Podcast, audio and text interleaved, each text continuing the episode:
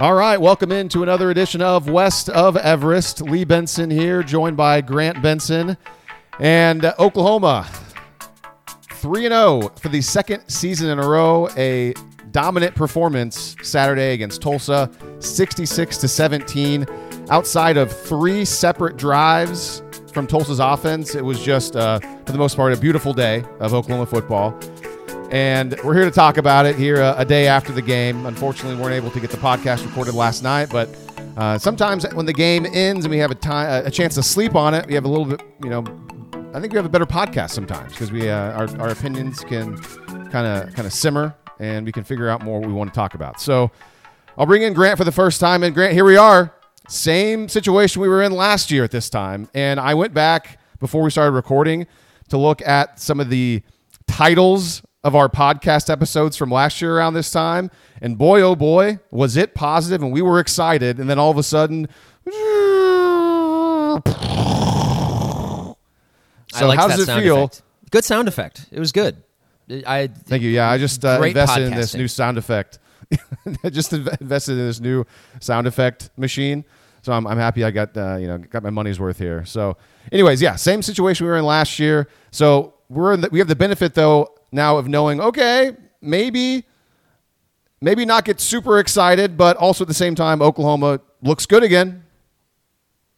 They do. I mean, and there's a lot of things that we can take from this game that are exciting, I think, and there's probably some things that are that leave us scratching our heads. Actually, kind of a lot of things scratching our heads. Actually, that's sort of one of the weird things is that they looked i mean for the most part they looked really sharp in this game and yet there's still just a lot of things where i'm just like what on earth are they doing it's like they still haven't really figured out what they're doing yet, but I don't even really want to dwell on those things because here's my hot take for this game, Lee. It's it's scorching hot. Oh. I really like it when OU wins games by 50 points. It's great. It's so great. it's wonderful. I, I really like when games play out more similarly than the uh, more similar to the Arkansas State game, which is what this one was a lot closer to than the SMU game. That's fun. I mean, that's 73 points against Arkansas State, 66 against Tulsa. Uh, we said that this is a game, you know, on our previous podcast. This is a game that, I mean, I think specifically we were talking more about the OU defense. You know, the OU defense should be able to kind of have some fun with this Tulsa offense, especially considering they were up and down. They had injury issues at quarterback. And for the majority of the game, OU's defense did have a lot of fun with this Tulsa offense. And from the from the majority of the game, the Oklahoma offense was firing on all cylinders. Uh, and so, yeah, that that was a very scorching hot take, and I would, uh, but at the same time, I would, I think a lot of people probably agree with it. on a day, podcast, especially on a day of college football, where I think the theme of it was that a lot of teams kind of looked like crap, sort of came crashing back down to earth a little bit.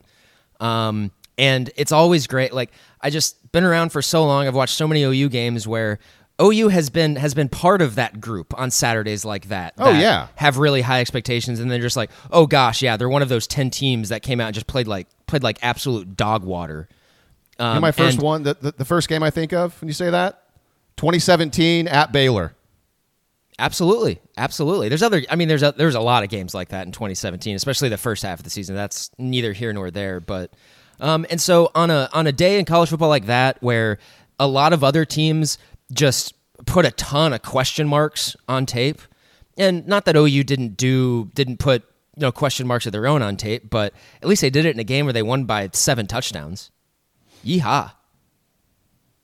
Absolutely, and you look some of the scores. I was able to watch uh, you know a healthy amount of games again last night. Uh, I mean, there's a lot that kind of stands out. Number one, I realize, eh, you know what? We can talk about the rest of college football later if we want to. This is OU football podcast. Uh, I don't want to waste everyone's time talk, you know, talking about other games. Let's jump into it. So I have, uh, I know you're able to rewatch. You said the first half. I haven't rewatched any of it, but I took a ton of notes live watching it. So I'll be able to kind of go back and look at those for any sort of reminders. I do got the game playing start? in front of me right now too, so I may interject at times and be like, "Oh, this play just happened, and I just watched it." Yeah. Okay. So let's see. We like to start with offense or defense. In I particular, just, let's start with the offense. Let's start with the offense because that was clearly the main show. And I guess I want to start with let's I, let's just let's just get the obvious stuff out of the way. I think first, um, I'm I'm completely willing in this game, and you can add some caveats to it as uh, if you want, based on the defense. And I think Tulsa's pass defense is, you know, through the first three weeks of the season is is absolutely one of the worst in, in all of FBS. Lee Dillon Gabriel was was very sharp yesterday. He he like all of the hype he was getting by the broadcast crew. Um, it, it I don't know my, the the praise matched what I saw with my eyes. I thought he was really good. I, I thought that was the best he's looked probably in a Sooner uniform so far. Dillon Gabriel has been terrific through three games, and even though the stats last week were kind of ho hum, the touchdown stats weren't weren't ho hum. I mean, he had four touchdown passes last week. Uh, he's he's put together two of his three best games of his career already: Arkansas State and now Tulsa. Uh, QBR uh, I think that was his best QBR game. It, the previous best QBR game was Arkansas State. It was like 97 something. Yesterday was 98.4. You take away the interception, which was that was that was not good. I mean, that was like I think uh, before the show you called it an arm punt. That was bad. He kind of got he had pressure in his face. Uh, I mean, he was 28 of 31. 20, I mean, he completed like 90% of his passes and he was awesome. He was very good. And this, uh, let me just preface this next statement because by saying it means nothing, but yet to some people it does because some people just like content and like talking about stuff, which is fine because the college football season in general is actually, or relatively speaking, is relatively short. But this next statement, I think 100% is true. Dillon Gabriel, through three weeks, deserves to be in the Heisman Trophy conversation based off of just principle and statistics. Uh, sure. Uh, to me, though, that feels like putting getting way out ahead of things. Um, like if you were to read a hey Heisman contenders list, uh, whatever, because like every website seemingly has like updated Heisman. Well, I mean, obviously Caleb Williams is always going to be at the top, but like Dylan Gabriel would be one of those guys where it's like, oh, making a move, like you get a little blurb on him. It would be totally fair because he has been very, very good for through three games. Yeah, he's been great. He's he, he's been really good. He's been efficient. He's been explosive. Uh, he's been accurate, which is something that that obviously I'm I'm ecstatic about. There's a couple of there's a couple of throws just in this game where and and the receivers were open. Give them credit for for getting good position, but it's not like they were open on some of the throws. Not like they were open by like ten or fifteen yards. There was a guy. I mean, a lot of the times there was a guy kind of right there, and he was right on the money. And I'll I'll, I'll give him all the credit in the world for that. I, I love seeing it, and it's still just. And we'll get into this more, but it still just kind of cracks me up about how the conventional wisdom about this offense coming into this season through the first three games has been just completely wrong. We thought they were gonna they were going to rely on a run game that we thought was going to be dynamic and explosive. It's been pretty much the exact opposite of up to this point. I came in, I mean, three, four weeks ago when we were doing our preview pod, and I was sitting here questioning whether or not the receivers on this team were bad. And yet it seems like that's where all of their playmakers are. They have like five or six guys in the receiving room, it seems like, who can make plays. I didn't see that coming. And I mean, I'm as as maybe as concerned as I am with with the the punchless running game. Oh man, they got they got a lot of dudes in that receiver room who they can I think they can lean on to make plays. Uh, Jalil Farooq was so good, so good yesterday. Farooq was great. They did, and I share your sentiment. It, they have a lot of playmakers outside. For whatever inexplicable reason, they Oklahoma decided to not really showcase any of them last week. Uh, they come out, granted, again, terrible pass defense. Maybe obvi- well, it's definitely easier against Tulsa to do that to get more guys in. But you're seeing it with your eyes. I mean, uh, Jalil Farooq. It was a terrible way to start the game. Uh, well, it was kind of bittersweet, right? So I, I was in my notes. I wrote like Opening kickoff, Jalil Farooq, great kickoff return, ends in disaster. But Grant, now that's it's it's kind of an asterisk because the way the play ended, he fumbled the ball away. But that's three straight games in the first quarter where Oklahoma's had a really nice special teams play. three, I mean, that's three games in a row. I mean, granted, it ended with a fumble, uh, but they made uh, Jeff Jeff Lebby, Dillon Gabriel, they made a an effort to go right back to Farooq like immediately, kind of kind of like they did with Andrel Anthony, I think last week where he dropped a pass and they went right back to him. I like that, and they should because Jalil Farooq's really good and he had a big game. And I like getting the ball in his hands, finding ways to get the ball in these guys' hands. That is, it's so huge to do. And uh, like, yes, figure it out. Like, this is neither here nor there, but I think it. A lot of coaches, a lot of teams go through this if you're fans of uh, teams that have bad offensive personnel or bad offensive coaching that just don't figure it out, don't get it. Like, I like the Chicago Bears. They just traded for DJ Moore. He had two targets last week. Figure out ways to get the ball to your playmakers. Oklahoma did that yesterday, and maddeningly, even though Lincoln Riley's an offensive genius, at times we'd complain about his inability to get the ball into certain guys' hands. Uh, at Marvin Mims, like Marvin Mims, like didn't get enough touches whenever Lincoln Riley was the coach. So, like, keep that going. Get the ball into Jalil Farooq's hands, Nick Anderson's hands, Andrel Anthony's hands. They're all making plays. Uh, and there's it's it's pretty cool coming out of this game, and you just you're gosh, yeah. I mean, I can name just like five guys who are just like, yeah, get them the ball, man. They're making plays, and it kind of seems like there's a pretty clear, clear top tier of receivers as well coming out of this game. I mean, it's it's Anthony, it's Farooq, it's Nick Anderson, it's Jayden Gibson, and uh, Drake Stoops. I, I think that's your that's your like those are the five guys who should be out catching passes. Yeah, Drake Stoops is clearly the security blanket. What do you have? A couple touchdown catches near the goal Yeah. line. He's a good route runner. Uh, Dillon Gabriel trusts him. Um, I hate to say this. I mean, fine, like do what you can, but like, uh, I think it's time. You know, I'm I'm cool with this guy on special teams, but I think it's through three games. It's it's time to stop trying to make Gavin Freeman a thing on offense. It's just not a thing. He can return punts. Uh, there's plenty of other guys that can do a lot more with the football, I think, than him. Uh, granted, he's done enough to still get looks here or there, but I, I want to see a lot more Jayden Gibson, a lot more Nick Anderson, a lot more Farooq, a lot more Drake Stoops. Um, and oh, by the way, Andrel Anthony, who had a very quiet 100 plus yard game yesterday.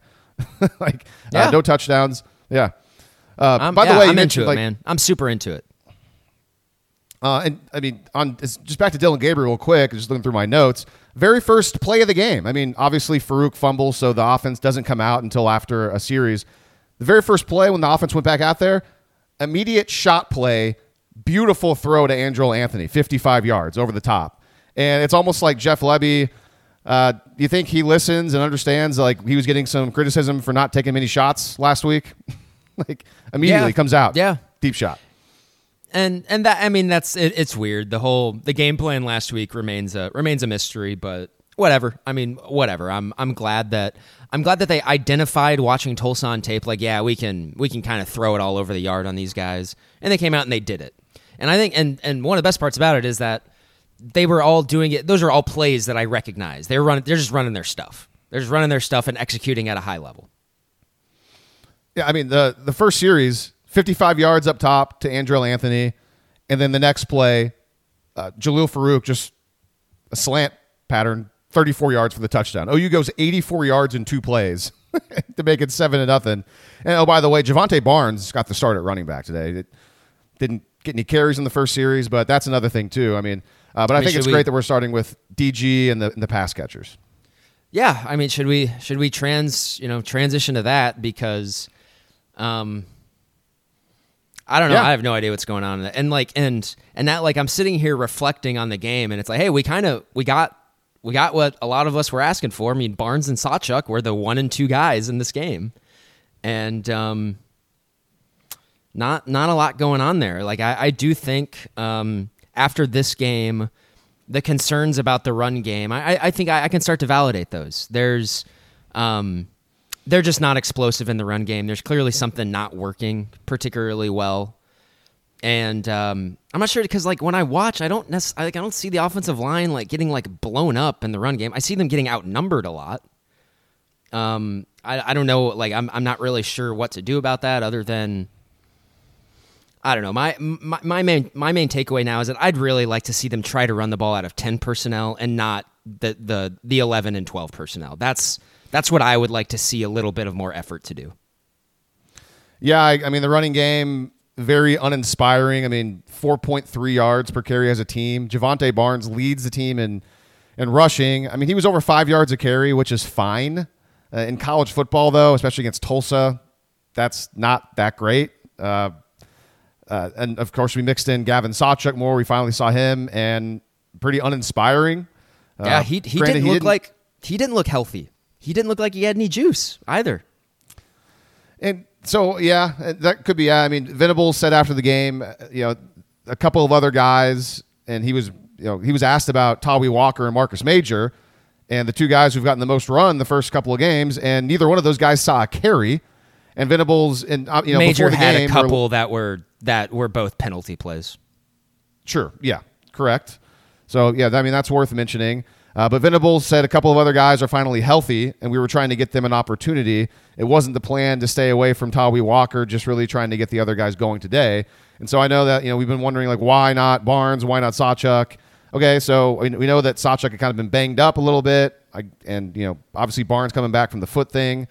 Um, so maybe it has been just like an injury type thing and practice. That's why they haven't played much. It's just bizarre. It's I mean I know that Lebby said that it was really important for them to get Barnes and Sawchuk going, and both of those guys got carries.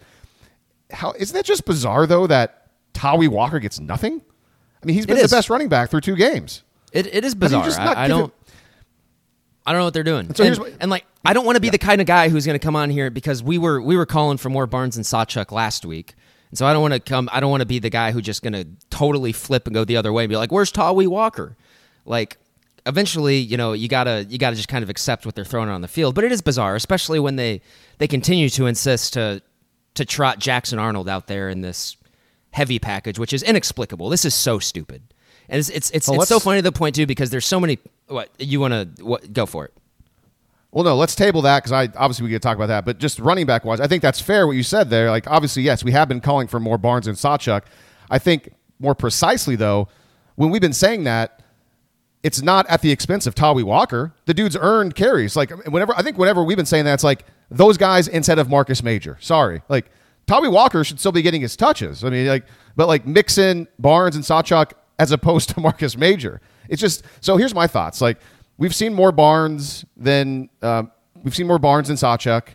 Uh, Barnes and Tawee maybe about the same because Barnes had a lot of carries in the first game.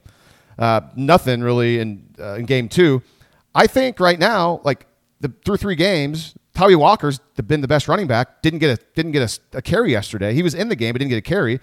Uh, Whenever he's been running, good things have happened. So how about you run him? And I still think, even though it was kind of uninspiring, I still want to see Gavin Sawchuk get more consistent carries in in different parts of the game, like early parts of the game. Like he's kind of getting thrown in there randomly in the middle of nowhere. And I, I, I just feel like it's not a good spot for him to succeed. Granted, now I'm starting to make excuses for him, and uh, I, I understand that. Uh, and yes, he needs to be better than he was yesterday. Maybe he isn't healthy, but He I, didn't. He he, I want to didn't see look more like Tawee Walker. yesterday Yeah. at all. But ne- but neither really did Barnes. I mean, there was a play uh, I wrote in my notes. It was on the it was on the final series of I think the, the first half. Whenever they ended up settling for a field goal, and this will lead us into the Jackson Arnold situation with the short yardage. But there was a a series or a play on that series, and granted, I mean OU's up by a lot of points at this time, uh, which is is great. But there was a second down run, and I don't know if you remember this or if you made a note of this when you re- rewatched it where it's blocked like he could have maybe scored. And this is kind of like out like in near the 30 maybe, like going in like Tulsa like I mean, not like a short yardage like end zones 10 yards away. It would have been like a 25 30 yard run or something like that, but like the way it's blocked, it looks like he could probably score. But Barnes' vision's not great. He goes the wrong way. There's a big hole through the A gap. He takes way too long to hit it.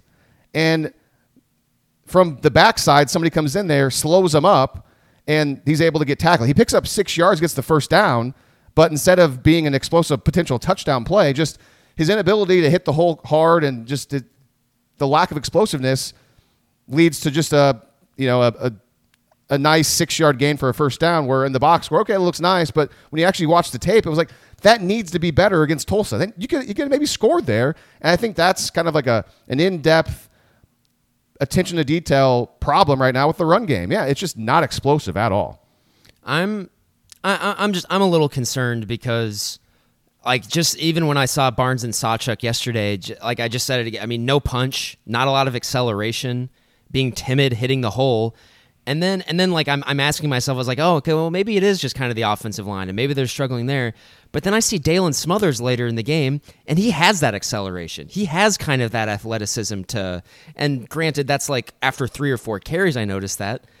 But it kind of felt night and day and um i don't know maybe maybe we talked like but also it, it's inexplicable i'm sorry gavin sawchuk was electric in the cheez it bowl last year like that guy was a like acceleration balance everything that you want in a running back I, I didn't I didn't Yeah. see any of that. I didn't see any of that yesterday. I didn't either, and I mean the only time where I was kind of like, okay, here we go. Remember the uh, the little swing pass out to him where he made a guy miss, but then there's other guys that came and tackled him. I was like, oh, this could be something, but there was yeah, just he made he made the first guy him. miss, and that's where you expect there to be an acceleration at north and south, but then there was nothing. There was like no ability to do that. And um and yeah, and, and even just with like with with Jovantae Barnes, I I think one of like I I tried to to kind of like affirm you last year when you were saying like yeah, there's just kind of something off about him. That's that's not right. And like and I, I tried to to agree with you to an extent to say yeah, like when he's running in the open field, he kind of looks awkward with his cuts and his movements. Some of his like weight distribution when he runs. It's worse this year. He looks way weirder this year when he's when he's running.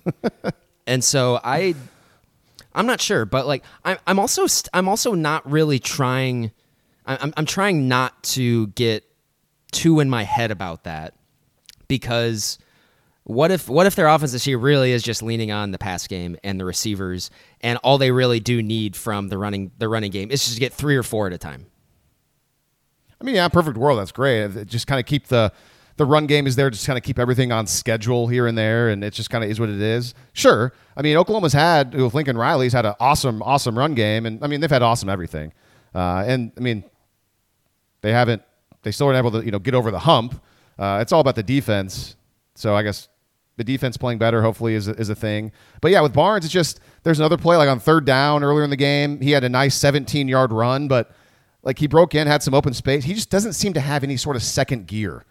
Like you know, certain guys. I mean, like Marcus Major, to his credit, when Marcus Major gets out and like there's nobody around, Marcus Major can kind of kick into another gear a little bit and get going. Like he has that. So like I guess in theory, Marcus Major right now might be the most explosive running back on the team when he gets into space and if he can get ahead of steam going, like at least fastest. Uh, I know Gavin Sawchuk's like a track guy, but right now, like so far, we haven't really seen him get any opportunities to get out and run yet this year.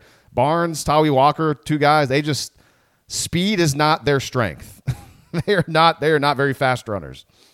But what I will say is, I, I and to go back and oh, I'm going out of order here, but just to go back to the Tawee Walker discussion, I think at the very least, to the first three games, he is. A, it has been established he should very obviously at least be the team's third down back.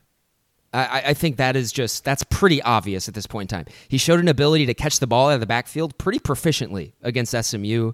Um, he's a big guy. He falls forward. Um, when he's been in there, that's when the running game has looked the most effective this year.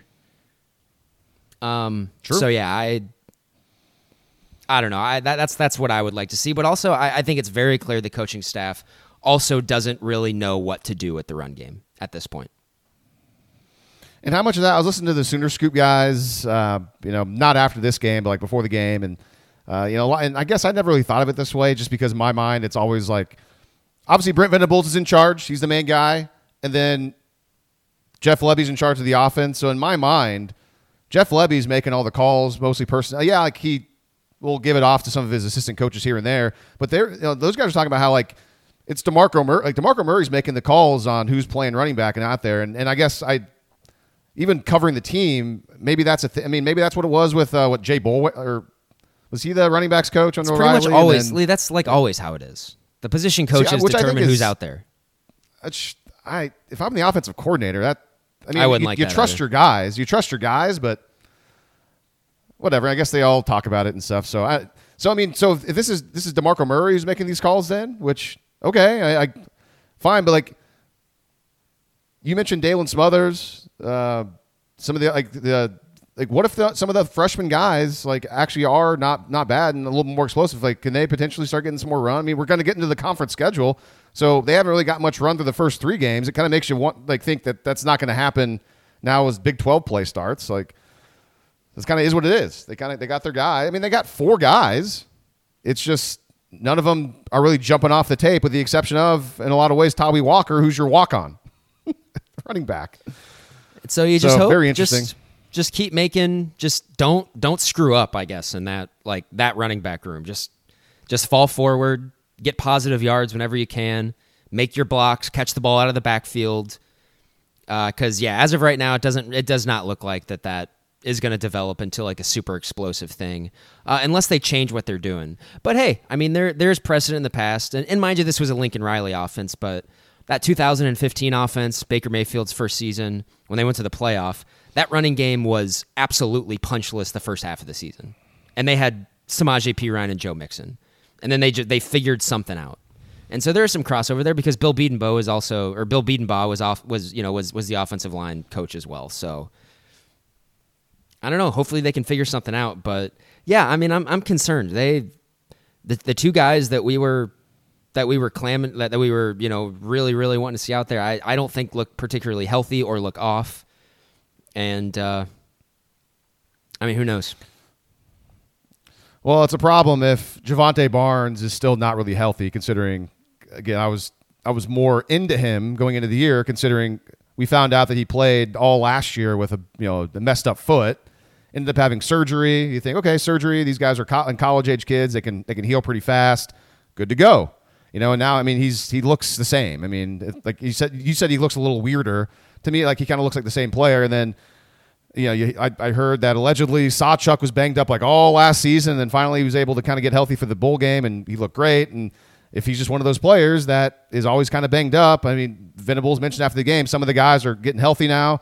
You know, okay, maybe that he has been banged up, but is he fully healthy? I mean, is there is there even such thing as fully healthy?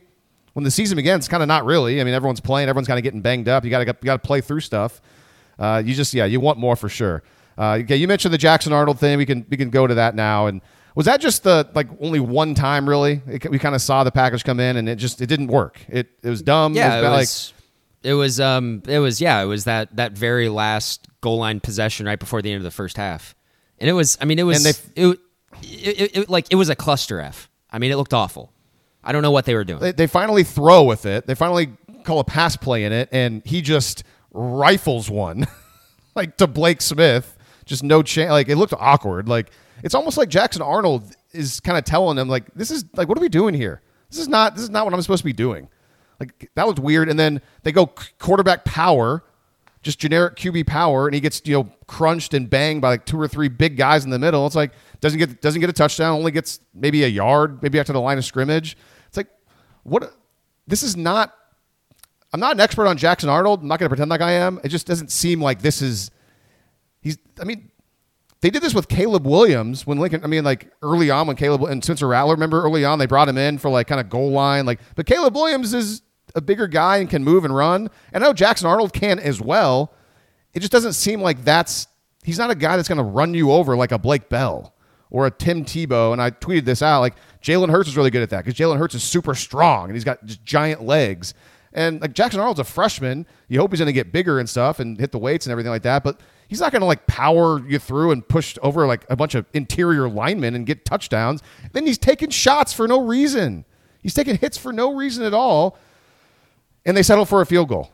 when you got this quarterback, Dillon Gabriel, who's playing as well as he is, it's like, come on, man. Like, I, I know people. Some people think like they're setting something up, like later in the year. Sure, fine, uh, but it's almost like at this point, teams are going to be ready for any sort of trick plays. You would think like, oh, this is kind of a jokey, generic thing. Like at, at some point, they're going to have something. Uh, it makes you kind of think defenses are going to be ready for it anyways. So I don't love it. I um and and we're just we're just adding to the growing chorus of this. There is not a single person who commentates on OU football who has said yes, this is a good thing. It's it's all been universally this is a terrible idea. They need to scrap it last week. See, but what and, do we know? And, like, I'm, We're and like, I don't even really want to spend that much time football. on it. It's a bad package. This is this is Jeff Lebby being way too cute. It's a bad idea. This is like when people start talking about Jeff Lebby actually not being a good offensive coordinator. This is Exhibit A. It's just he's so inconsistent. Uh, he, he he can drop some great plays. The offense can move, and it's just like, and granted, like nobody's perfect, but this is this is not working. This is not something that's that's being utilized well, and yet we're going to keep banging our heads against the wall doing it. Uh, and what's even more kind of frustrating about it, last year when they had no quarterback because Dillon Gabriel got hurt, and they went to the Wildcat against Texas. Boy, between the twenty or between the twenties, it actually worked pretty well when they were doing it with Brayden Willis and Eric Gray, and they were just doing like all this uh, Jalil Farooq, and it was like this is actually kind of creative. They have no quarterback because they couldn't recruit or they couldn't get a quarterback behind Gabriel to figure anything out. And they were able to make it work pretty well. And then they brought Davis Beville back in in the red zone and they ended up sucking. And then at certain times, leverages in the season where they actually had that package in, because even with Dylan Gabriel back, they didn't really utilize it. And then when they did utilize it against Baylor, they had the wrong guys using it and they got stopped. And so it's he's proven that he can actually kind of figure out how to use some sort of a wildcat, which like Dave uh, Jackson Arnold, that that's kind of like a wildcat situation, right? Because most of the time he's running and he's an athletic player. So Jeff Lebby showed that he could kind of figure out a good way to utilize that last season. But then at times when they needed it or could use it to work, didn't really use it, which was making me want to pull my hair out. And then now this season with Jackson Arnold, they're using it. They don't need to use it. It's unnecessary. And it's almost just like, yeah, here we go. Like I'm going to show you how smart and like how creative we are. And uh, it's just again not working. We'll see if I'm kind of curious to see what happens with it. Like you said though, nobody likes this except for apparently Oklahoma in, inside those walls. So. And this is where, and you know, I mean, we're we're harping on Jeff Lebby here. Man, Venables has got to be on this. You, you got to real like this is Venables should have killed this right away. I mean, you're the head coach, dude. Well, it's one of the big things going into this year is is how's that relationship going to be? The offense going, like pairing with the defense, and they're three and zero. Oh. It's going so. I mean, you can't really uh, complain about a whole lot, but other people have made have, have made this this point too, and I don't want to. If Jackson Arnold is going to be out there, it should be he should be running the full offense. Yep. Which means he should be doing the, the stuff that you can't do with Dillon Gabriel. That is what they should be doing. Like he comes like they actually give him a chance to like actually run the full offense. He comes in and he throws a 50-yard touchdown pass to Nic Anderson, his very first throw of the game, absolutely or second throw of the game after his rifle shot off of Blake Smith's helmet and it's it's just beautiful. It's probably the best throw of the game from any quarterback. Uh, it was a great throw. I'd, I'd say. I mean, uh, Dillon Gabriel has a an argument though with his first throw of the game to Andrel Anthony. I mean, that was 55 yards, bomb, perfect, down, drop it in the basket. But yeah, I mean, yeah, Arnold's throw was beautiful. I mean, the guy's a really good player. Uh, I'm I'm with you. Yeah, if you're gonna put him in the game, have him run the offense. I'm with you. And I'm watching this offense now. I just um, I, I just I, I don't I don't like the I don't like their bunched up formations, their personnel groupings. Get the tight ends off the field. This your the strength of this team after three games is is clearly your playmakers at wide receiver. Uh, get into four and five wide and spread people out. I I, I really think that's what they should. And maybe hey, maybe we see it next week and we get to the Big Twelve play and we we see them do what they should be doing. I don't know. Hmm might be a bit of wishful thinking there. A couple more notes on the offense before we go over to the defense. Just one of just things that I noticed that are worth putting out there. Maybe just one other note. Uh, Jacob Sexton got some run. He's back playing some left tackle, uh, and I know that uh, Cayden Green also out there on the left side. Um, you know Walter Rouse, obviously the left tackle. So good to see Sexton back. Um, I don't have any sort of strong thoughts on the ability of the offensive line and how they're playing. It's just uh, I know some other people may have that, but so just wanted to bring that up. Good to see Sexton back. Hopefully, I mean, he's one of those guys where we kind of think hopefully he's a future, you know, starting tackle and real good player. So he's, I can't imagine how. I mean, I guess if he's playing, he must be fully healthy. But it's good to see him back. I haven't. I yeah, and you know the I, I want them to have more punch in the run game, uh, but as typical, I mean, I, I think I think your number one marker to watch as an offensive line is pass protection. And I, by my eyes, Oklahoma is outstanding in pass protection for like the 13th consecutive season. By the way, one final note on the offense before we switch over to the defense. Just looking up, you know, looking up national stats. I like to kind of do that here in the morning, whenever before our shows. Uh, through three games this year, the two highest rated quarterbacks, according to you know college quarterback rating, which you know whatever that means, it's kind of a weird. It's different than the NFL. Uh, number one, Caleb Williams. Number two, Dillon Gabriel. So hopefully that kind of keeps up for Dillon Gabriel. That'd be pretty cool. And I do think after, uh, I, I don't think the stats have updated yet, but I, I do think, uh, and I actually do like. I think I'm one of those. I do really like the ESPN QBR metric. I think it's it's it's a good metric because it actually it actually factors in run plays and the actual impact the quarterback has on the play or on the game. And I think after three weeks, because Dillon Gabriel was was the number one quarterback, had the number one quarterback performance in week three, uh, I think Dillon Gabriel is probably going to be number one in ESPN QBR through three weeks in the country. Yeah, he's been great. It's been great, and it'd be awesome if he can continue it. Uh, he looks a lot more. It just, I mean, it's year two of this system at Oklahoma. It's not year two of this system in general. He's ran the system basically his entire time in college, with the exception of a few games in what 2020 or 2021, whatever. And then he got he got injured. I think was, that was I think Gus Malzahn was there. So uh, I mean, he's ran the Lebby offense for now. I think third season he's ran the Lebby offense, third or fourth, and uh, he's a veteran player. He has a good rapport with all these guys, and yeah, his you know, save that inter, you know for the interception yesterday. Like one of his bits last season was he was going to be off five to five to seven or eight times a game, where or just like that was not a good throw. You hope it doesn't get picked off, and he has been just sharp and on the money so far this year. Uh, and it's it's great to see. Good for him. He's a, he's a good kid. I love his demeanor. He's very chill. Whatever. Like I, yeah, it's good for Dillon Gabriel. And honestly, Grant, he's throwing some balls a little bit like kind of around the middle of the field, up the seams. It's not he's not just throwing everything on the outside. So, hey, Austin Stogner his first too. catch back at yeah. OU. I think on the first second down. drive of the game. All right, to the Oklahoma defense, where I'll start with this. Uh, our last episode, I titled it "Who's Going to Play Cheetah," and uh, also, are we going to see more of uh, Sawchuk? And and so we talked about Sawchuk and Barnes. And to answer the question, uh, Peyton Bowen, Peyton Bowen played Cheetah. Dasan McCullough also uh, for the second straight game suited up, but did not play. And Justin Harrington was out. So I did hear the Sooner Scoop guys, like you mentioned, that they think Harrington might might be a long term thing. Uh, and you know who's going, you know, who knows what's going on with McCullough? I'd like to think maybe it's one of those situations where if he's suited up the last couple of games, like maybe in an emergency he could play. But they're like, you know what? We don't really need him. Let's let's not risk any further injury. Hopefully the ankle. I think it's an ankle, right? With him, they, they said it was was not high ankle sprain. So hopefully it's one of those things where, uh, you know, honestly, even maybe next week, like if you don't really need him, maybe. Like, I mean, I know Cincinnati just lost. Like It'd be great if he could just get as fully healthy as possible because at this time of the year, there's like I said a moment ago, there's not really such thing as fully healthy. Like guys get banged up, you play through bumps and bruises, but whenever you're not playing like McCullough, and he hasn't really played much at all this year, maybe he could actually get back to full health in time for him to be utilized against Texas, obviously, and then the rest of the season. So uh, Peyton Bowen gets to start at Cheetah Grant, and it's good. Like we, are kind of hoping that would be the guy if the other guys didn't play. Uh, and from what I saw, it's he was all right.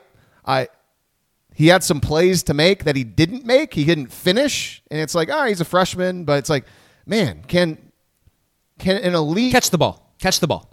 Yeah, it's catch the can, ball. That's, can a blue chip that's five star defensive Just player catch the ball?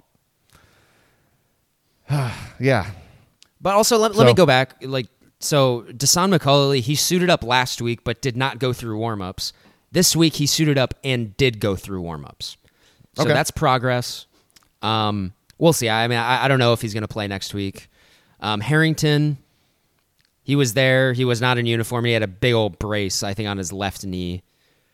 That is probably going to be a long term thing. I don't. I'm. We'll, we'll see. But um, yeah, I don't know. I, I, I thought Bowen was fine. There there was a couple of instances where I was like, oh, that was on him. That that was that play was on him.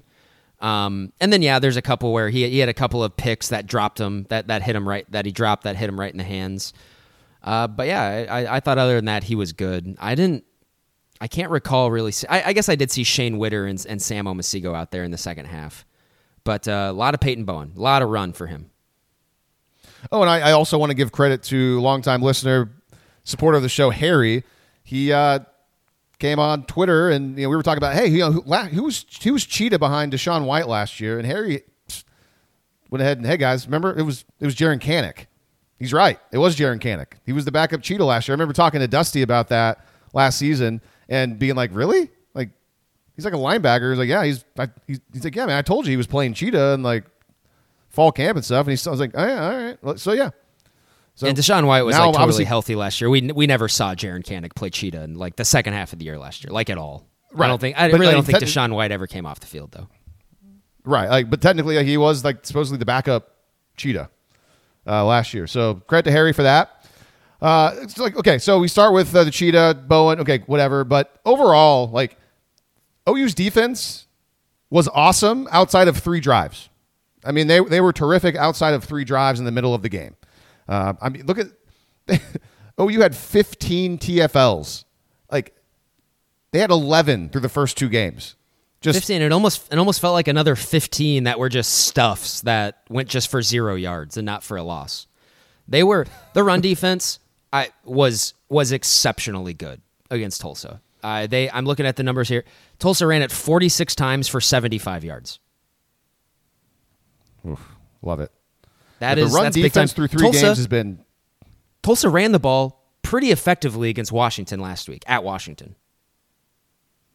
I think even though Oklahoma gave up more points than Washington, I guess I, I didn't look at the, the in depth box score. I, I wouldn't be surprised though if the raw stats though, aside from points, are probably are better. For, I mean takeaways for sure. Uh, you know, five takeaways by OU's defense. Yeah, thank you. And it was they were like fun takeaways. Uh, I mean, Gentry Williams early interception. It's almost like he was. Uh, by the way, good to see him back. He, he was injured and he got banged up again. I, I saw Brandon Drumm saying that he was dealing with a neck injury. I didn't know it was a neck thing, uh, but he got banged up and then he came back into the game. So hopefully Gentry Williams is fine. Oh, I wonder That if he inter- got like a because it was after that TFL that he had, which was a really nice play. I wonder Yeah. if he got like a stinger or something. Maybe, yeah, because I mean, Brandon Drumm tweeted after that saying like, "Oh, he's been dealing with a neck thing," like, and the implication that being before the game. So yeah, maybe that re-aggravated something, and uh, but it was good to see him enter the game again, and just like that interception early in the game, he like ran the route for the receiver. It was just, it's nice to see a defensive back, especially a corner, just that's just good savvy. Like they're giving you a play there, and he took it, and he he's turned his head, he made a play, and it it was probably a super easy interception for him. But man, from what we've seen from the secondary play from this Oklahoma team ever I mean, for years, like you stuff like that, simple stuff. Yes, thank you. Do that more because like that's been lacking. It really has been. Um, so good to see Gentry Williams. But yeah, there's a lot of good takeaways. Yeah, big fan, big fan of Gentry so far. I know he's been this is now two of three games where he's gotten banged up during the game, but everything we've seen of him, I think, has been really positive. Uh, he's and Kani Walker's been good too when he's when he's had to spell him. So, um, uh, and also I, I mean the first three inter the th- the three interceptions that they had in the first quarter, they were all just just nice plays on the ball, like that you just that you hope that a, that an improved defense will make.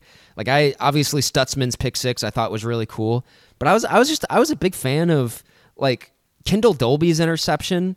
It's it to me over the last like handful of years, it, that's that's a play that I just haven't really seen a lot of OU defensive backs make. Like just a play that if you are a competent defensive back, you should make, and it's and so that was just good to see. It's like the pressure was good, the pressure affected the throw. He threw he, um, forced the guy to throw it into coverage, and Kendel Dolby just just made the play on the ball. Where I kind of feel Yeah. like there's past defenses that would not have made a play on the ball, and they would have they would have interfered with the receiver and got a flag. Am I like am I wrong No. for feeling that way? No, no, I, I'm with you, and and that was the the stretch where I mean this is like the first half, and Brent Venables is throwing, and I mean Ted Roof, you throw, I mean the roofer man, he's he's the DC, you know, like they're they're throwing depth guys in on defense in the you know first half of the game to ha- to much success. I mean, Makari Vickers playing corner coming in, freshman. Uh, Grant Marcus Stripling was making play was like getting quarterback pressure. He had like a couple quarterback pressure, like Marcus Stripling like doing things. As Like, he a a good of- game. That's a lot of Marcus. Like that's the most Marcus Stripling I feel like we've seen in in a long while. because it is, and he he looked good. He was getting pressure. Like after the first two games, where organic pressure just has not been a strength of this team. Uh, granted, this is Tulsa, so I I don't anticipate this to just happen against some great offenses, but. It's just it's promising to see a guy who's been there for so long. I mean, Marcus Stripling's one of those guys where I think we are playing the game of like this guy's still on the team, and like he's good for him. He's he's a big OU guy. He's he's dedicated, and it'd be great if he could be a guy that could contribute. But that was, I mean, Kendel Dolby in as well during that series where he makes the play because of good quarterback pressure. Uh, granted, he was they were doing all this against a third string quarterback because Roman Collins, that's his name, right? I think the Colts quarterback, like he was, he's their third string guy. Their starter is still banged up. And then Cardell Williams is technically their backup. He played most of the game against Washington last week. And we were talking about this off the air before. You were you're, you're saying why didn't Cardell Williams start? Well, my thing, like my guess is, as I watched a decent amount of that Washington Tulsa game, number one, Cardell Williams got banged up against Washington. He was injured. But then the the backup, the third string quarterback for Tulsa that oh, started against OU came in.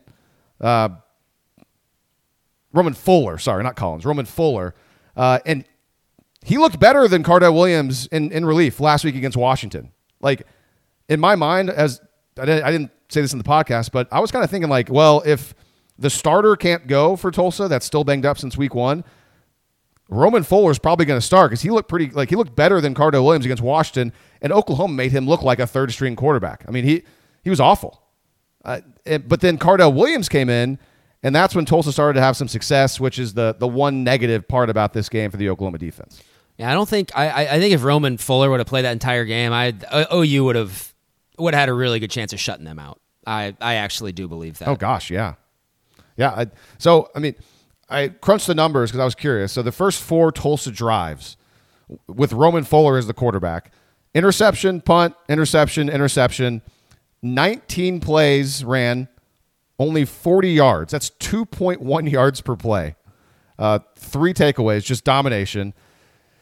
And then the next four drives with Cardell Williams went touchdown, touchdown, punt, field goal. And the big reason why they're having so much success is because of the passing game opening up. And uh, in those four drives with Cardell Williams in the middle of the game with three scores and one punt, 6.5 yards per play. And Grant passing, Cardell Williams was 10 of 13 for 188 yards and two touchdowns just on those four series. And on the punt series, he didn't attempt to pass. So they kind of like they helped Oklahoma out on that. Like they didn't throw it.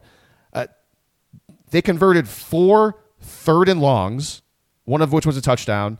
And then the other touchdown pass came on that fourth down where they ran the out and up that uh, left Reggie Pearson in the dust. I mean, that's that's tough. I mean, he normally on those plays, like there's not enough time for them to, to run it out and up. So my first thought on that was like, oh, come on, Reggie Pearson. But like now I thought about it more. It's like eh, I'm a little bit more like I kind of understanding because that, that was a that was a good route, and I, I think a lot of players probably would have bid on that. But still, I mean, a fourth down touchdown pass, giving up four third and long, and just chunk plays, and that was not fun to see because it it, it looked like the secondary of last year, the year before, were just playing zone defense and not understanding I guess, your assignments, and there was guys just wide open, easy throws. Yeah, I mean, I think uh, going into next week, that's the thing that gives you pause because Cardell Williams and Emory Jones play football pretty much exactly the same in the in the exact same manner. So, um, and when you go against a, a a mobile quarterback like that, you want to play zone so you can keep everything in front of you, so you can see and um, if you're going by those three drives, it seems like OU is still struggling to play zone defense. So um, you, you obviously like that it was just kind of those three drives, and after you know they held them to a field goal once they on on that first drive of the second half, um, and then just and then nothing the rest of the game. Tulsa just didn't really move it at all the rest of the game, and so that's like that was very nice to see. But that's the one thing. And if you want, if you want to take a, a, positive spin of it, it's like, hey, at least that was put on tape. They can work on that this week. They know that that's going to, you know, that's basically if, if Cincinnati wins the game on Saturday, this upcoming Saturday, it's going to be because of plays probably exactly like those on those three drives that we're talking about. And so hopefully they know that going into this. Maybe, uh, yeah. And, and you mentioned those after that field goal. So uh, even more positive spin you know, because I broke it down in those four four drives by Williams, uh, three scores and one punt. Technically, if you want to even get more positive, there was the two touchdown drives, and then it kind of improved because it went punt and then field goal, and then the next five was just nothing, as you alluded to. And so, and speaking of those, the final five drives from Tulsa after that field goal, punt, interception, interception, punt, punt. 34 plays ran, Grant, nine yards. Whoa. That's 0.26 yards per play. and I did like I hey, I noticed uh, in those drives in the second half, they totally took away Williams' ability to escape the pocket and have a lot of space to find an open receiver. That just wasn't there anymore. And they even brought in, uh, they brought the other quarterback back in, Roman Fuller. I think he had like what the last drive or two. They're like, all right, we've had enough of this. So uh, I texted you and Brady Trantham after after the game and said, you know, I I think I'm happy about the defense. I mean, they a big problem with the team last year, and I I, get, you know, I had a lot of concern going into this season was playing four quarters, especially after halftime, halftime adjustments, because Oklahoma always seemingly was ready to go. I mean, the defense looked pretty good in the first half; they seemed ready, but then as the game went on, maybe the game script went away, the other team adjusted. Oklahoma seemingly was not as good after halftime, and they they looked bad at the end of the first half, and those final five drives defensively were terrific. I mean, incredibly great. So good, yes, and even even last week. I mean, whenever Oklahoma needed it against a good offense in SMU, the defense bowed down in the second half and played pretty well and got off the field. It's true. I mean, after yeah, after SMU, you know, scored their only touchdown of the game, to cut it to three in the fourth quarter.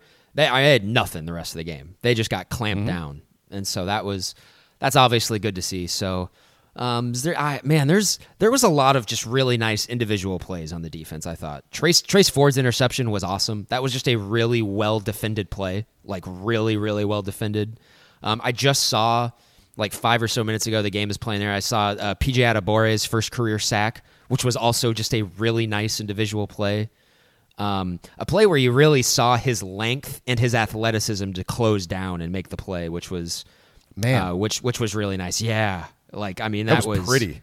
He, he didn't he, sack Roman Fuller. He sacked Williams, who can move a little yep, bit, and it was yep, and it was not even a contest. It was cool. It was one of those things where he just he had his super long arms out, oh. but his legs were still moving, and he closed ground really quickly. And then once he got his hands on him, it was done. Just a bear hug.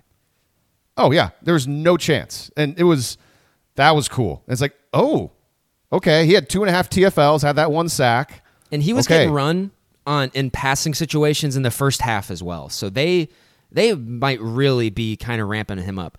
One thing this Good. this just I, I, just thought of this now, um, and I don't know if anybody asked this. I don't think R. Mason Thomas played in this game.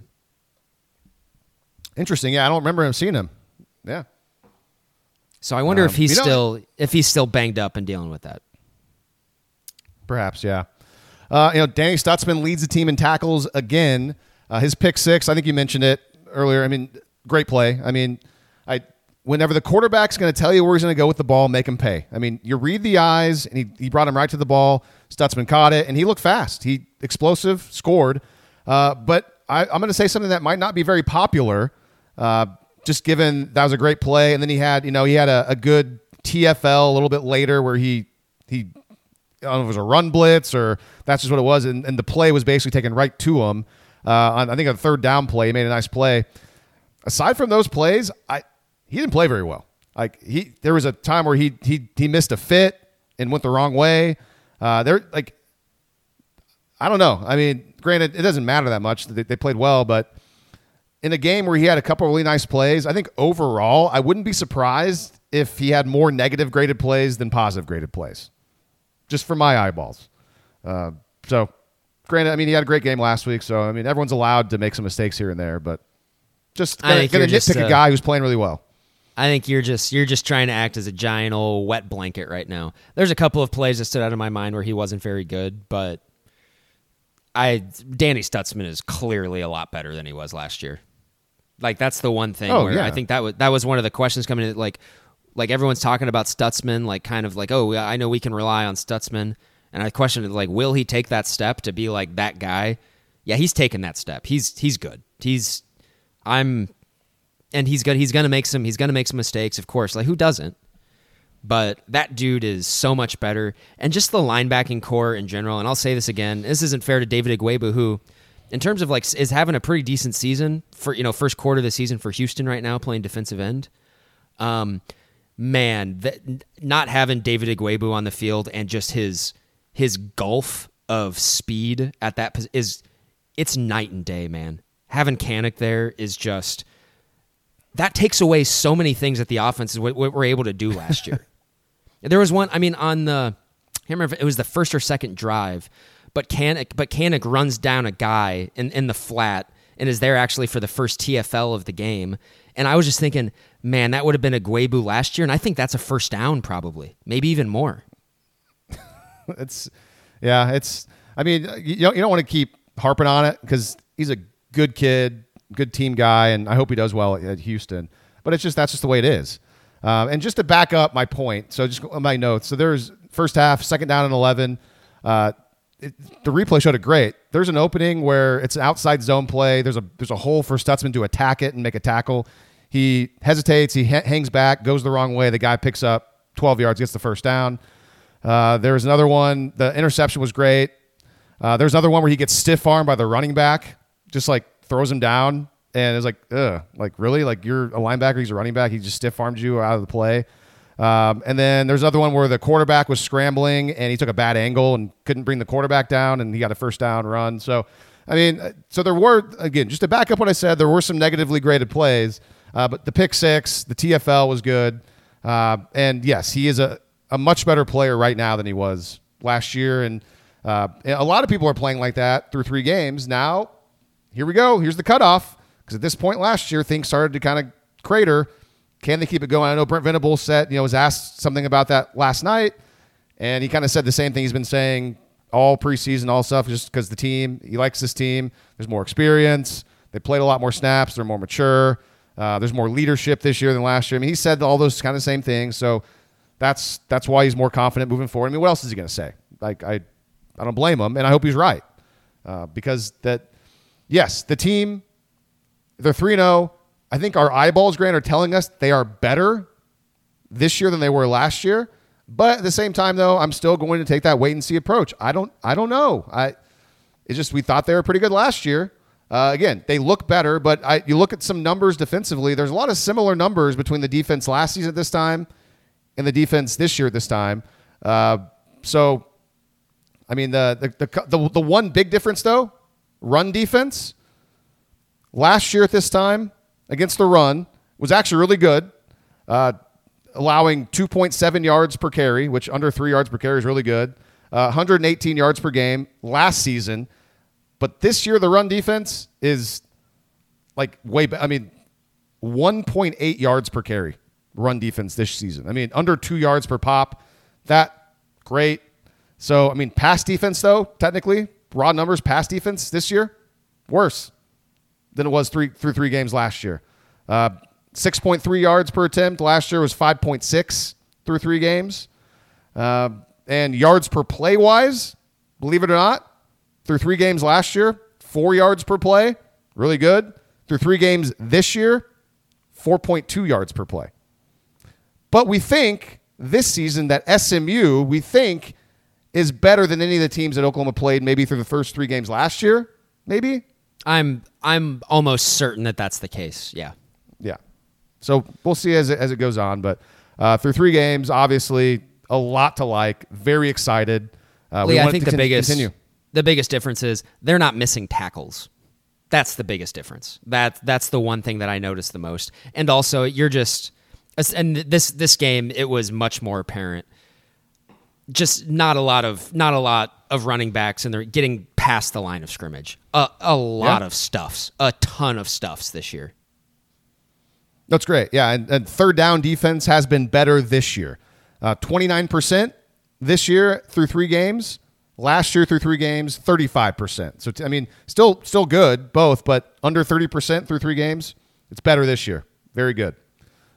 So, but I, I, I do think it's reasonable to still because hey, this is where we were last year, and it's and and I, I do they've I by my eyes and I think by the scoreboard as well and by the box score they have been more dominant in their first three games this year. They they just have objectively speaking. Yes. Um. But yeah, I, I think it's totally okay to go into next Saturday still with just the ah, you know, I'm going to be skeptical. I'm I'm gonna still going to wait and see because and you know, granted, Cincinnati had a really bad loss, losing to a Miami, Ohio team in overtime at home in a night game. Yeah, that's that's actually yeah that, that doesn't bode well. You'd, you'd, prefer them going in unbeaten. Like yeah. now they got a loss under the belt and they want to come back. Yeah, but I'm not. I'm I am I'm not falling for that trap at all this time around. I am not counting any chickens whatsoever. Um, that's going to be a oh, and fans that, won't. You what? Go ahead. Sorry. No. Well, like I, I think OU fans, at least the vibe I get from the people that listen to our podcast. And really, I mean, you think do you think there's going to be some like a lot of OU fans that are like, ah, this game's in the bag, Yes, we got this, I am certain that that will be the case. man. I'm not. I'm not saying guess. that like. I'm not, I'm not saying the type of people who who like listen to this podcast every week or or even make it just like a gen like a general part of their lives to consume this stuff. I, I think I think people like that are kind of are like you know are kind of like me, whereas like this is a really big part of their life, and if it doesn't go well, it like kind of negatively affects them. Yeah, I, I think I think those types of people will probably be a little a little skittish going into this game. I think your casual OU fan, and there's there's a lot of them. That that's a majority of them are probably going to think this is this is an easy game. Yeah, because you see Cincinnati. You know, that's that's an unusual team. I mean, it's been a non-conference game forever until now. So it's like another non-conference game. Like, no, actually, this is a conference game. Yeah, okay, that's fair. And also, I and and we'll talk about this in the the game preview pod later this week. But um, and who knows? Does this really matter? I don't think there's anybody on Cincinnati's roster that Dillon Gabriel has ever faced. Uh, Dillon Gabriel's career numbers against Cincinnati atrocious, just awful. He has struggled against them in his career. Well, hey, before yesterday though, Grant Dillon Gabriel was 0 2 career against Tulsa. There you go. First win against Tulsa. So maybe like that. That's trend. a that's a good omen. And and his his numbers were fine, like they fine to not good, and his numbers yesterday were awesome. so And so I watched the fourth quarter of that Cincinnati Miami game uh, last night, and and Miami played well, and they they deserved to win. Uh, from what I watched, they were, I mean, on the money downs, they they were just better than Cincinnati. Uh, but what I did find was a lot of really good kind of kind of YOLO throws by their quarterback that were perfect and contested catches by the receivers. YOLO. So we will we will see if that can be recreated.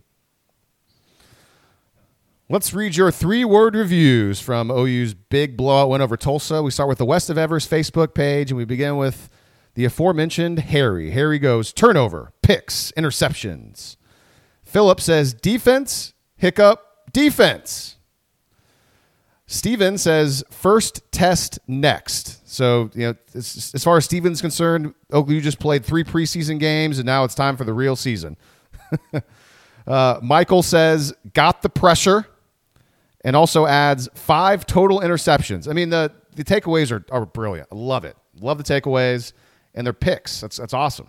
And they were earned takeaways too. They were, it was havoc that created them, which is I think la- and and weirdly I think you know even though the defense was terrible last year, they had a lot of takeaways last year, which I think was a lot of people just forgot about just because of Yeah. how dreadful they were, especially in the second half of the season. Um, but yeah, man, I, I thought they forced all those turnovers. I mean the ah, it's just it, it's really good to see. You want to keep that going. And, and another thing that you know, one of the things that kind of left us scratching our heads in the first two games of the season was the lack of TFLs.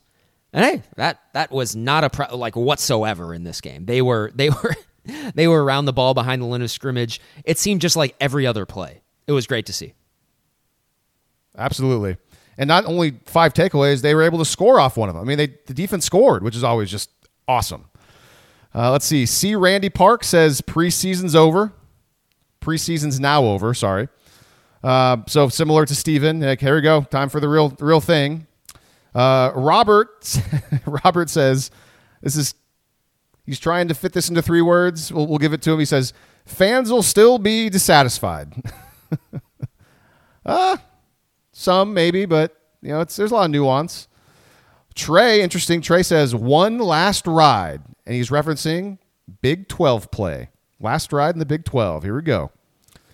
Uh, Shelly keeping it positive like she normally does. Shelly says winning season ahead, which after last year, that that's good because it was not a winning season, so which is incredibly rare in the last generation.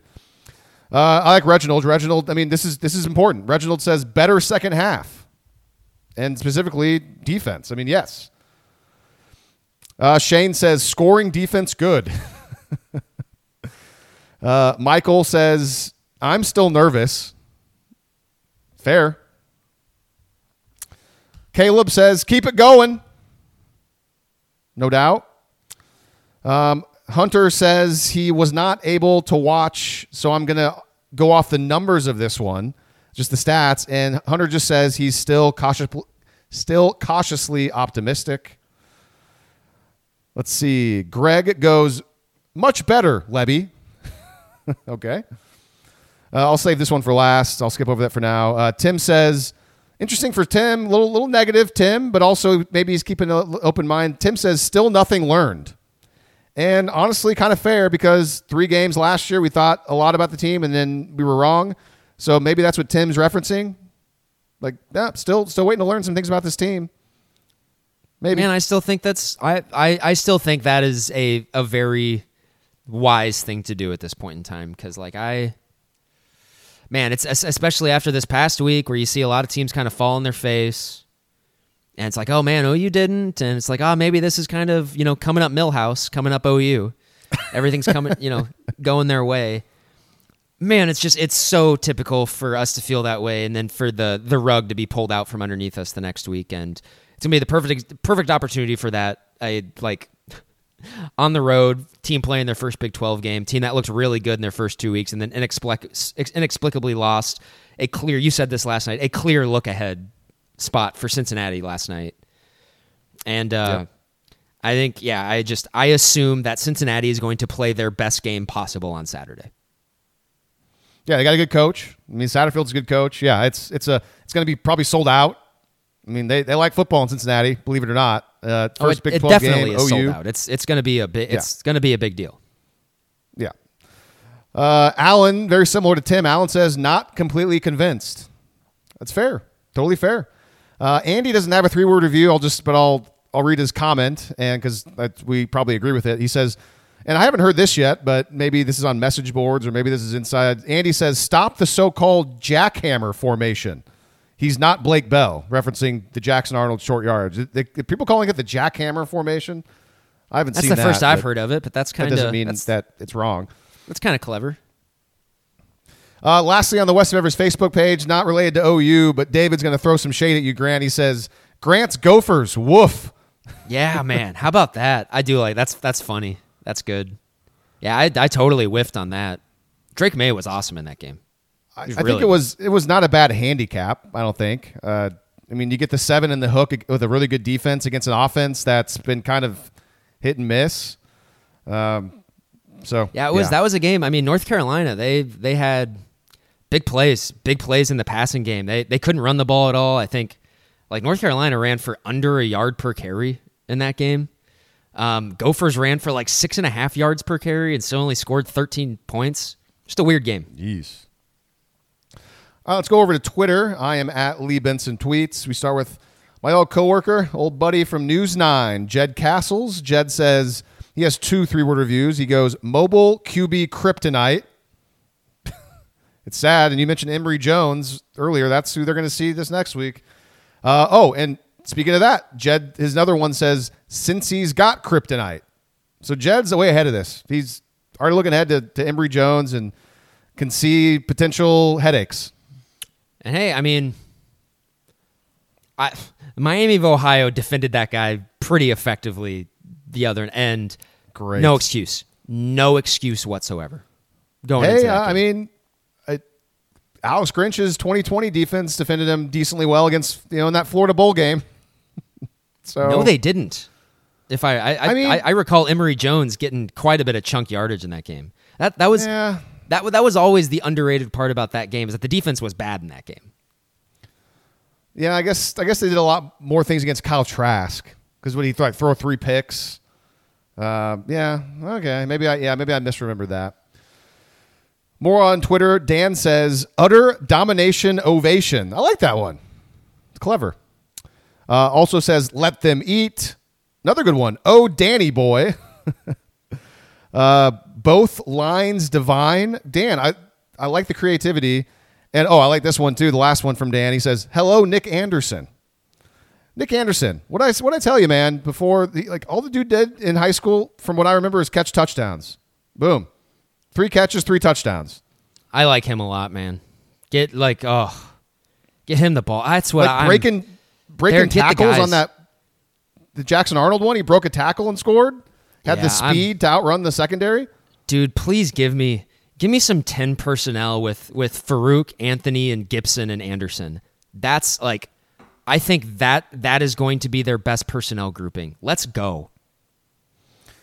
You know who I'd like to see like running that? I, I think Nic Anderson could be a great. I, I, think with the ball in his hands, he's. I mean, obviously Farooq is probably the best guy with the ball in. The, I mean, he's really good with the ball in his hands. But Nic Anderson also is pretty good. Like the old like drag across Lincoln Riley route that Marquise Brown used to always run, and they tried to really force Charleston Rambo into that role, which was not a good move. Like Jalil Farooq would be great at that. I think Nic Anderson would be too. Get the ball in his hand with with a bunch of space. I think he make guys miss. He's athletic. Uh, anyways, more from Twitter. Josh, longtime listener, says forced five takeaways, and then Josh always with uh, the Mike Breen reference. He goes, Danny Stutsman, bang! NBA season's right on the corner. Who cares, right? Well, I guess the Thunder. Thunder could be interesting this year, but this is not a Thunder podcast. Uh, Weston says JFA to NFA. I, when did this like JFA thing come about with Jackson Arnold? And like, I I, I don't know. I, I guess that's probably Say- maybe that's a thing that I've just missed. It's a message board thing which you've never really been into, but I mean, you know what the F Yeah. stands for, right? Yeah, yeah, fun, obviously. Um, funny. Uh, Zach wants to throw some love to Tulsa. He says, "Love that venue." And Zach says, "Here's the context of that." He says, "I grew up in a house about a, an eighth of a mile from the TU stadium. I have some incredible memories of OU playing there while I was growing up. That stadium is small, but it's a fun atmosphere to be in, especially when Oklahoma is in town." Thanks for that story, Zach. And you know what? Looked really good on TV yesterday. Looked it, the stadium like with, with all of the crimson and kind of the smattering of the of the Tulsa blue. It was very aesthetically pleasing on TV. Yeah, not surprising. A lot of Sooner fans in Tulsa, in the Tulsa area. Not surprising at all. It's all around the state. Uh, I I feel like Brett does this a lot on his three word reviews. Maybe around this time. Uh, Brett says, "Are we good?" Good question. I don't know. Uh, Allie, similar. Allie says, "Hold your horsies." Um, I like that with the reference to the Boomer and Sooner. Okay. Tyler says season starts now, so like another just hey, here we go. Now now's the real test. Uh, him Smithson, bad zone defense. Yeah. I mean, wide open guys. Not great. Uh, Sunny Hill Sooner. DG was dealing. Yep. Uh, Shane says uh, Nic Dam Anderson. Um, another one from Brett on Nic. He says Nic is him. Okay, great. You know what? The whole like is him trend. I'm kind of getting tired of it because not everybody can be him. Like if everybody's him, then nobody's him. Like Shedeur Sanders is him. Caleb Williams is him. Now Nic Anderson. Like there can't be a bunch of hims. Anyways. Uh, almost done here. Greg says could have been worse. could have been worse. could have lost, I guess. They yeah, they could have they could have not beaten Tulsa by 49 points. And finally, Jason says, Playmakers make plays. Indeed. Thank you to everybody who left a three word review on the West of Everest Facebook page and also on Twitter. We really appreciate you all getting involved in the show and supporting this podcast. It's, it's very cool. Uh, can we? I, I don't think we mentioned this. Can we throw a little love to Jayden Gibson for that for that legitimately awesome catch on third and sixteen, where he basically mossed a dude and then had the hand strength to hold on to it. And this Dope. is in addition to the Arkansas State game where he made a couple of tough, contested, strong catches, one of which was a touchdown. And thank you for bringing that up because that was a great play. Strong hands to the ground. And you know what? I, my first thought was, and it's similar to Arkansas State, like, man, how far has this dude come since his first real chance at action to contribute a season ago as a true freshman at TCU, where he was given a chance on third down? He was open. A good ball by Dillon Gabriel, and it went right through his hands, a drop. And now his hand, like he's catching these tough, tough balls and making plays, and that I love that so much because Jayden Gibson's good, man, and mentally, clearly, he talked about it. wasn't really there last year. He's come a long way, and talk is talk. Talk is cheap. So far, we're on the field. He's making plays. He's catching the ball. Those are those are tough catches. I love it. Good call. Um, you know what? We can uh, we can probably save some rest of college football discussion maybe for the next show. But yeah, like it was an interesting day. Some interesting scores out there for sure. By the No, way, I, I will mean, say I'm very happy. It does, especially after last week. One, I mean, you see Texas going to Tuscaloosa to beat Alabama.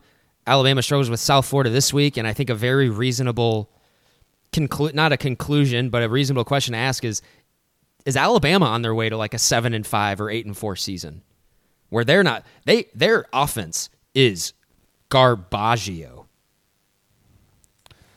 I mean, I know they changed quarterbacks. Went to Buchner.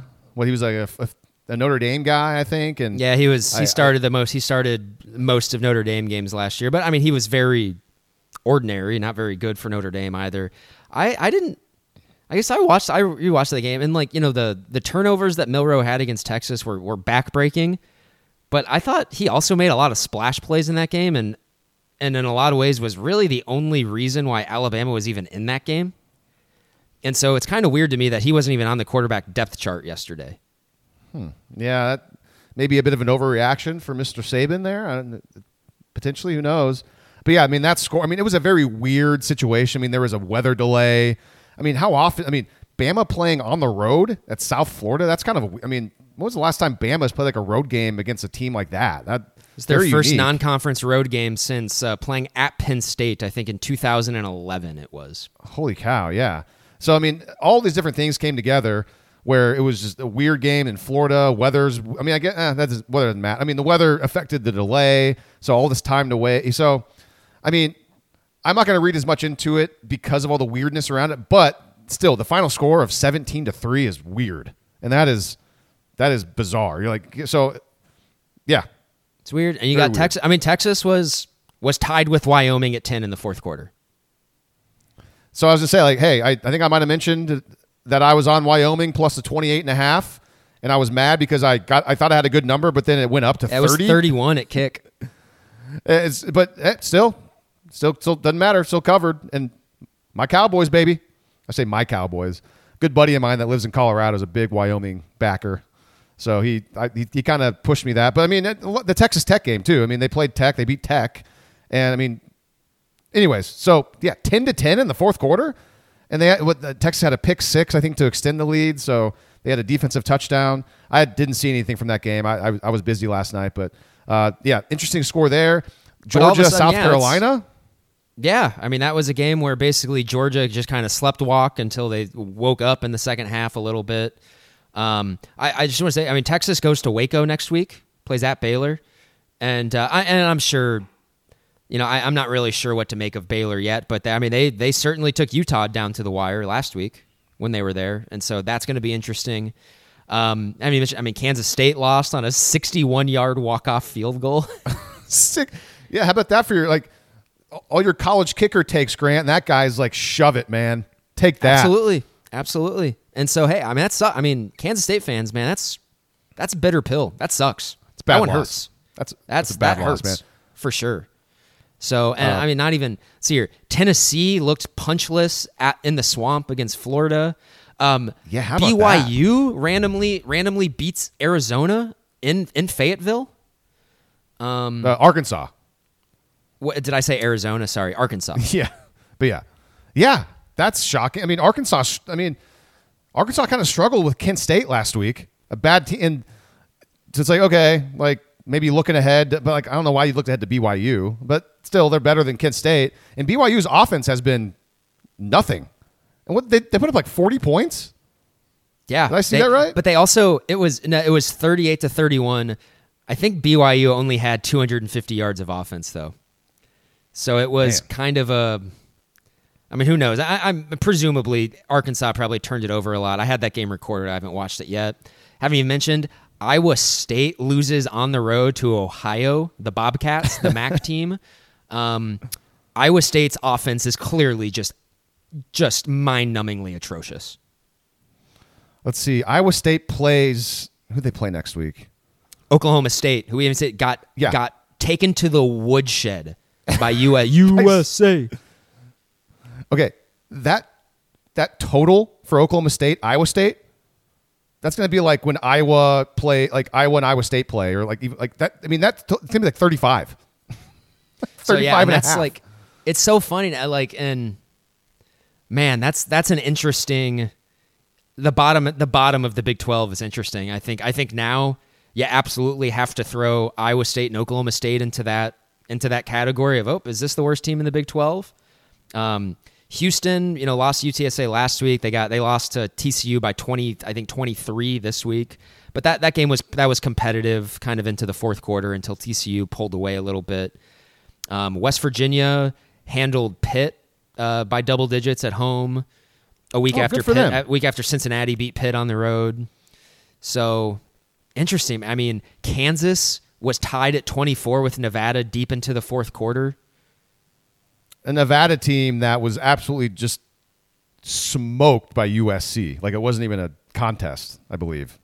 I think it was USC So, that um, beat them up like a couple weeks It's ago. I mean, and we haven't even gotten to haven't even gotten to, to Colorado. I mean, they I mean they they pulled they pulled a horseshoe out of their butt last night winning that game. they did. They were like They that did. was I watched that. I watched the majority of that game. Colorado State was better than Colorado. I mean, it was just like Colorado State has a tight end who is awesome. Who is like a a legit NFL guy. And if he's if if he's if he's not a junior or senior this year, oh my it's so many people are going to be trying to give him money in the portal for next year. He is he's freaking good. Yeah, I caught the uh, I caught the fourth quarter of that uh, last night, and it was uh, I, I was kind of checking the score. Uh, didn't watch much of it until the end, and I kind of like when I, I mean whatever who who cares, but like when Colorado had the ball uh, late in the game, down eight, I kind of thought ah, they're going to probably figure out a way to score here, just because that's they're. I mean, Shedeur Sanders is really good. How is He's- he's Shedeur really good. Sanders? Like he must have gotten a lot better the last couple of years, which is that's what people do. People people improve. You know, you you, you get better. But like, I know he was a he was a composite four star in high school. Uh, two four seven had him only as a three star. Like that dude has like five star quarterback traits. Like I, I He's don't really like good. how is that guy? He must have gotten a lot. I mean, granted, people improve, sure, maybe he did, but dude, like he is a really good player. He's he's a great great quarterback. the touchdown pass that he threw to to tie the game, or at least give them an opportunity to tie the game with a with a two point conversion, there was a really good breakdown of it on on the broadcast. I, I can't remember who the color guy was who broke it down, but just they had a really good view of how he was able to manipulate the safety's eyes or uh, man- manipulate the safety with his eyes, look guys off, and then go to the guy that he figured would be open because of his manipulation, and he threw just a frozen rope into the in, into the uh, the soft part of the zone. It was he's good. He's really good. He just and, and they said it on the broadcast last night too. They Shedeur Sanders just put that team on his back last night, and Yep. So it's going to be Travis and- and Hunter. like, w- uh, when did Hunter get knocked out? It was in the first first half? half, sometime, and it was I saw it was that a cheap play, shot. too. It did- It- it's a cheap shot. It, was, but it, it didn't look that bad. It like it must have it's got him like in the perfect spot.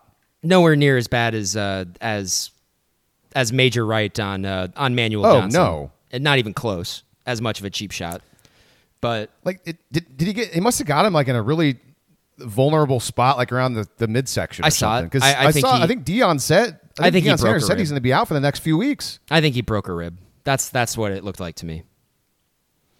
I don't. I mean, people can play through broken rib. Like he went to the. Like it could be like a spleen or something. I don't know. Like kind of. It's one of those organs down around your stomach that's kind of like, yeah, you don't want that to get messed up. Uh, but I think Deion said after the game that he expects him to be out the next few weeks. The next few weeks, they they got Oregon and they got USC the next two games. Like if Hunter can't play in those games, like ah, like what's even the point? like they're, they're not going to. Um, I don't. I, I'm not sure. I, I think they're. I think they're probably gonna get. They're probably gonna get thumped by Oregon next week. I would guess. Um, and then I don't know. I mean, Shedeur Sanders is is going to keep them in it against USC. I and Alex Grinch defense does not. I, I really do not think is going to have an answer for him. You know, there's some people uh, nationally they talk about USC and they think like, oh, USC's defense does look improved this year. Uh, I, I feel like I've heard this before. Admiral Ackbar, it's a trap. Dot GIF. Uh, and uh, somehow we haven't even talking about the day in college football. We haven't even mentioned uh, Florida State, like, like almost kind of getting knocked out by Boston College. Where I mean, they were up by three scores and then allowed Boston College to score 19 straight points. to come back and make that a game. Uh, but I mean, sometimes tough road environment, I guess. Like you go from Florida all the way up northeast. To, I mean, yeah, maybe it's tough, but they were 26 point favorites and they only win by two. Uh, but yeah, I think uh, Jordan Travis. I know I was kind of like he, he's definitely getting better and better in my eyes. He's a good player. So Florida State's. I mean, that's, maybe that's one of those games where you kind of you eke it out, you learn from it, and Florida State's a good football team. I would imagine. Sure, sure. And so, yeah, really, really interesting day. Really interesting day. I feel a little bit more of a pep in my step. I, I, yeah, I admit to, I, I didn't, I really didn't love watching Texas beat Alabama last week. That was, but honestly, if, if that kind of gassed up Texas fans a little bit, and then Alabama turns out to just really not be that good, great. We'll see what happens. I think, um, I think back to back weeks here. I think uh, Texas has um, Baylor, and then I think they play Kansas State the week before OU. Interesting. I'm not positive about that, but it was. I, I, I remember. I remember like making a mental note that the game before OU for Texas was pretty tough. Oh man, my I, I'm so out of it, man. For some reason, I was thinking that Texas Texas was after Cincinnati, but no. Oh no, they It's, get uh, to yeah, play. Texas had. they get to play Iowa State, which I mean, I gotta say, I mean, I'm not, and maybe this is fool's gold for me. I'm just, I'm not anywhere near as worried about that game anymore. I think there's a really good chance that Iowa State is is probably worse on offense than the team that they just saw yesterday. I mean, pro, yeah, it's not not great. Yeah, you. I think you're looking it up right now, but yeah, Texas is at Baylor. you mentioned, and then they got Kansas. Is So they play said? Kansas, yes, which I'm I'm cool with that. I'm, I'm K State maybe. yeah, yeah, happy to see a uh, happy to see Texas have to play a good offensive coaching staff the week before OU, like a guy that they're really going to have to to account for Yeah. and game plan for. All right, good stuff. We will be back midweek to talk OU Cincinnati. Of course, Grant and I will be heading to Cincinnati on Thursday, and uh, hoping for a good time. Hoping that hoping that OU does not ruin what could be a really really fun college football Saturday coming up. Because man, the slate is awesome. There's a lot of It's great such a good games this slate. Saturday. Um, I, I gotta tell you, that could just be a. I'm, I'm speaking personally now because that's all that matters, of course. Could just be an absolutely just an A plus sports weekend for old for old Granty B. So let's uh, let's let's let's keep it rolling, everyone. All right, everyone. Well, enjoy the rest of the weekend. We'll be back midweek to talk OU Cincinnati. So until next time, for Grant, I am Lee. This is West of Everest.